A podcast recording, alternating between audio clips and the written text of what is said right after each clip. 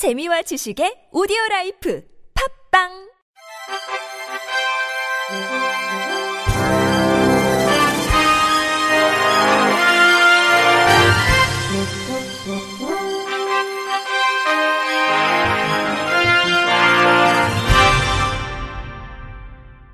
청취자 여러분 안녕하십니까? 2월 첫째 주 주간 KBIC 뉴스입니다.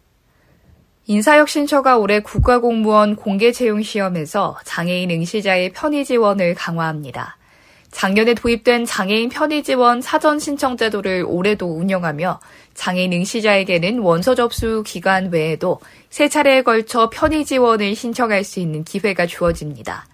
편의 지원을 신청한 수험생에게는 점자 문제지 및 답안지, 음성 지원, 컴퓨터, 휠체어 전용 책상 등이 제공됩니다. 또 5급과 7급 공채 시험에서 청각장애인에 대한 영어 능력 검정 시험 듣기 평가 면제 범위도 늘리며 면제 기준을 두 귀의 청력 손실 기준 80dB 이상에서 60dB 이상이면서 말소리 분별력이 50% 이하인 사람으로 완화했습니다. 신종 코로나 바이러스 여파에 따라 제17회 전국 장애인 동계체육대회 개폐회식이 취소됐습니다. 당초 개회식은 11일 오후 4시, 폐회식은 14일 오후 2시 강원도 평창 알펜시아 리조트 컨벤션 센터 2층 Grand Ballroom에서 진행될 예정이었습니다. 이번 대회는 오는 11일부터 14일까지 17개 시도 981명의 선수단이 참가한 가운데 강원도 일원에서 개최됩니다. 경기 종목은 알파인 스키, 스노보드, 크로스컨트리 스키, 바이애슬론, 아이스하키, 컬링, 빙상 등 총 7개 종목이며 선수부와 동호인부로 나뉘어 진행됩니다. 서울시가 올해 중증장애인 인턴을 모집합니다. 오는 14일까지 접수를 받아 총 30명을 선발할 계획이며 선발된 인원은 장애인 자립생활센터, 장애인단체 장애인 복지관 등 30개 기관에서 일할 예정입니다. 기관당 한 명씩 채용하며 서류 심사와 면접을 거쳐 최종 선발된 인턴은 다음 달 2일부터 12월까지 10개월간 근무하게 됩니다.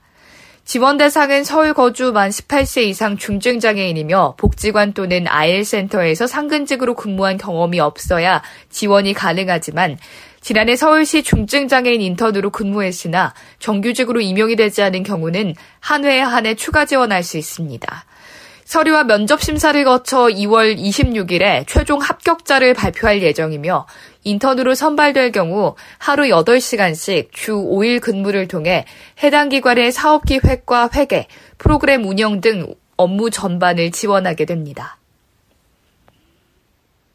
서울시 모든 복지정책 및 서비스를 아우르는 통합창구인 서울복지포털이 이용자 편의성과 정보 접근성을 높여 선보였습니다. 그동안 장애인 분야에 중점을 뒀던 정보 검색 기능을 복지 분야별 영역까지 확대했습니다. 또한 내 주변 복지시설을 쉽게 찾을 수 있는 서울시 복지지도 메뉴를 신설했습니다. 아울러 서울시뿐만 아니라 민간 복지기관의 지역별, 시설별 최신 복지 정보를 한 곳에서 볼 수 있는 통합 게시판도 개설했습니다.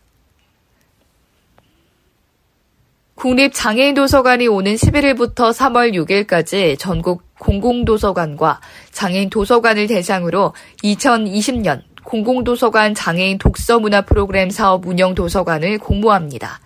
장애인이 강사와 함께 책을 읽고 강연, 공연 관람, 견학 등 다양한 활동에 참여하는 사업으로 전국 공공도서관 및 장애인 도서관 50개관을 선정합니다. 선정된 도서관은 3월 20일 온나라 문서 시스템 및 국립장애인 도서관 누리집을 통해 공지할 예정입니다. 장애인 도서관 관계자는 장애인들이 책 읽기와 관련된 문화 활동을 통해 여가를 즐기고 도서관을 자주 이용할 수 있는 계기가 되길 바란다고 밝혔습니다. 앞서 2014년부터 전국 도서관 175개관과 1,800여 회의 장애인 독서 문화 프로그램을 운영했으며 2만여 명의 이용자가 참여했습니다.